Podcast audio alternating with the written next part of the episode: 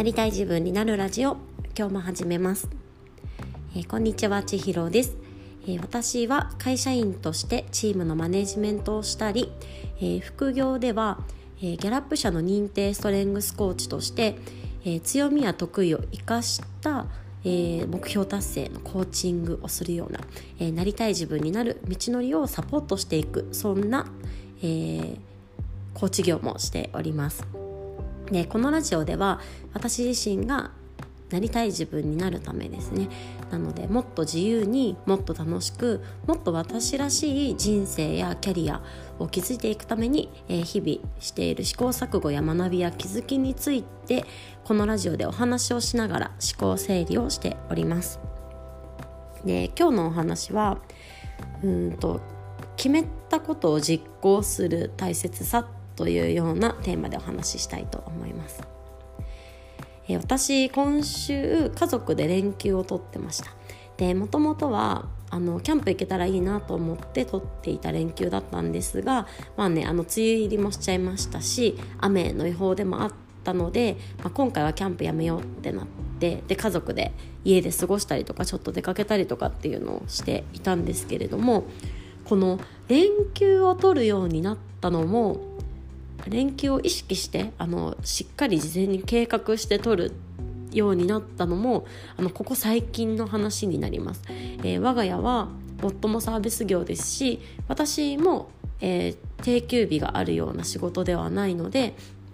うん、とシフトで休みをねあの作っているわけなんですけれどもちょっと私の役職を維持するためにもうんとある程度仕事にコミットする必要があるので夫が休みの日に私は遅番とか一日通しで仕事をするっていうような形で、うんと、夫とこの分担をしていたんですよね。なのでうんと必然的に夫と一緒に休みを取る日程っていうのは少なくなっていましたし連休を合わせて取ろうというのもかなりねこう難しいことのような感じになっていました。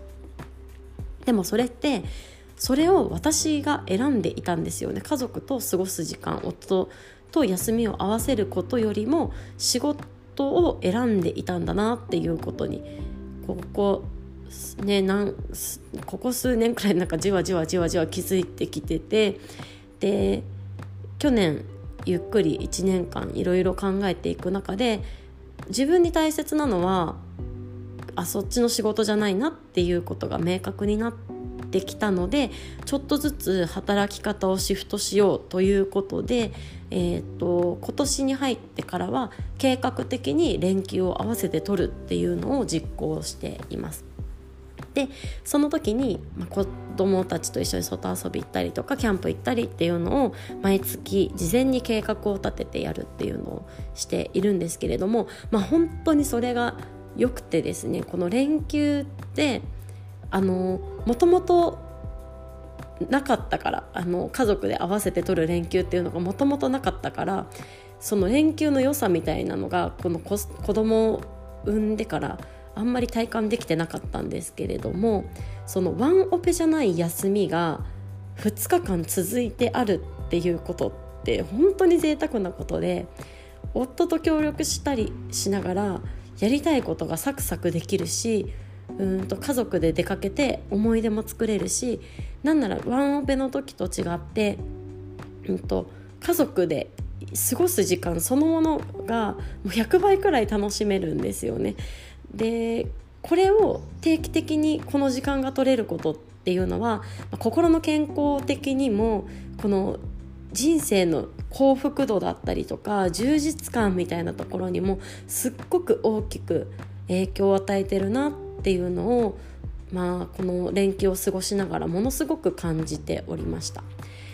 で、えー、そもそもじゃあなんでこれができるようになったのかというとこれが自分の人生において大切だということが分かったから事前に決めて実行しているからっていうことなんですよね。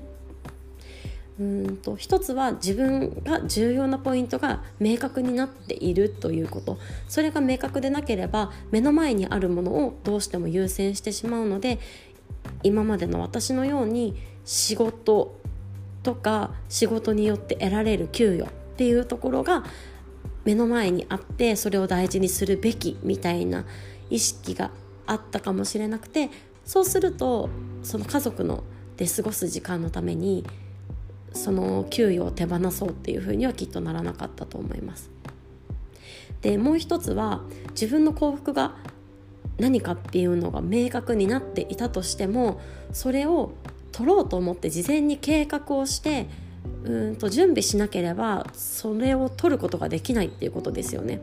まさにあの私も夫もシフトのような働き方をしているのでうんと何も考えずにシフトを作っていてはその連休を取ることができませんし連休を私自身がね自分でシフト作る時に取ったとしてもそれが夫と合うか合わないかっていうのは当然 あの問題としては出てきますよね。なので絶対に毎月1回は連休取るって決めて夫とすり合わせもしてどこで取ろうかっていうのを事前に計画を立てて休みをしっかり作るっていうことでそれによってその今自分が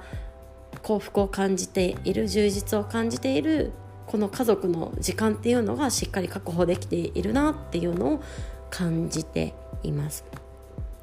だから前も何かでお話ししたかもしれないんですけれども私今副業も始めていて、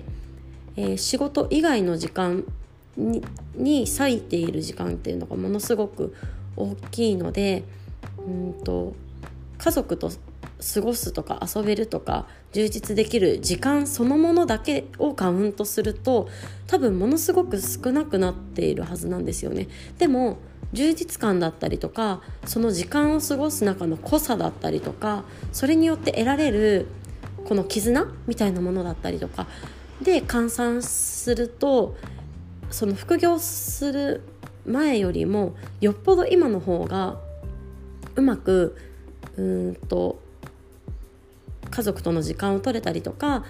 この自分の幸せのために時間だったりとか頭を使うことができているなっていうふうに感じています。これはやっぱり事前に計画してうんと自分の幸せのための時間をしっかりとって幸せのために時間を使うことができているっていうのもきっとあると思いますしそれができているからこそ自分が満たされている状態が続いているのでそれがよりこの幸福感みたいなところにつながっているんじゃないのかなっていうのもとっても感じています。本当は今日お話しする中で